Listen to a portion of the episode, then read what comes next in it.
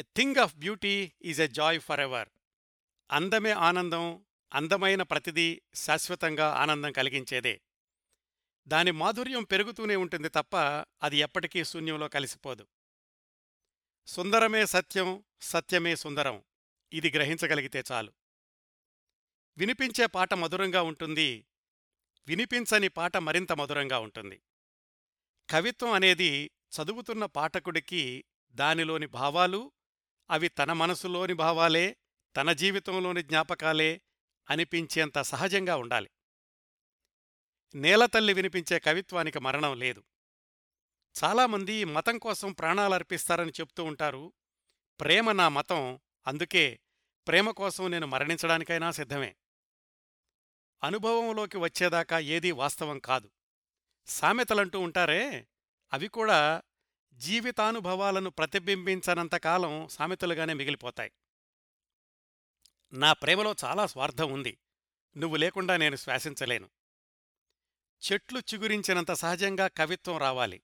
అలా కాకపోతే అసలు కవిత్వం రాయకుండా ఉండడమే మంచిది. నువ్వెప్పుడూ నాకు నిత్యనూతనంగానే కనిపిస్తావు.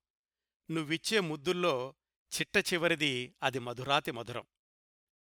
ఇవి కొన్ని ఆంగ్ల కవితల్లోని భావాలకు నేను చేసిన స్వేచ్ఛానువాదాలు. ఆంగ్ల సాహిత్యంతో ముఖ్యంగా ఆంగ్ల కవితలతో ఏ కొంచెం పరిచయం ఉన్నవారికైనా నేను చదివిన ఈ వాక్యాలు ఎవరి కవిత్వంలోవో తేలిగ్గా తెలుస్తుంది.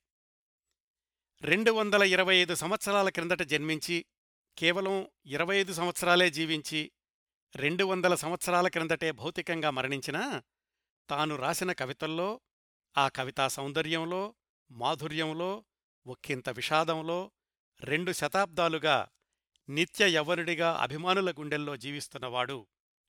ఆంగ్ల భాష ఉన్నంతకాలం ఆంగ్లాక్షరాలు ఈ సృష్టిలో నిలిచినంతకాలం మరణం లేని మధుర కవి మొగ్గలోనే రాలిపోయిన సౌందర్యారాధకుడు భావుకతనే శ్వాసించినవాడు జాన్ కీట్స్.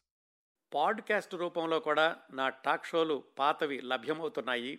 ఐట్యూన్స్ పాడ్కాస్ట్ నుంచి అలాగే స్పాటిఫై నుంచి కూడా నా పాత కార్యక్రమాలు వినొచ్చు.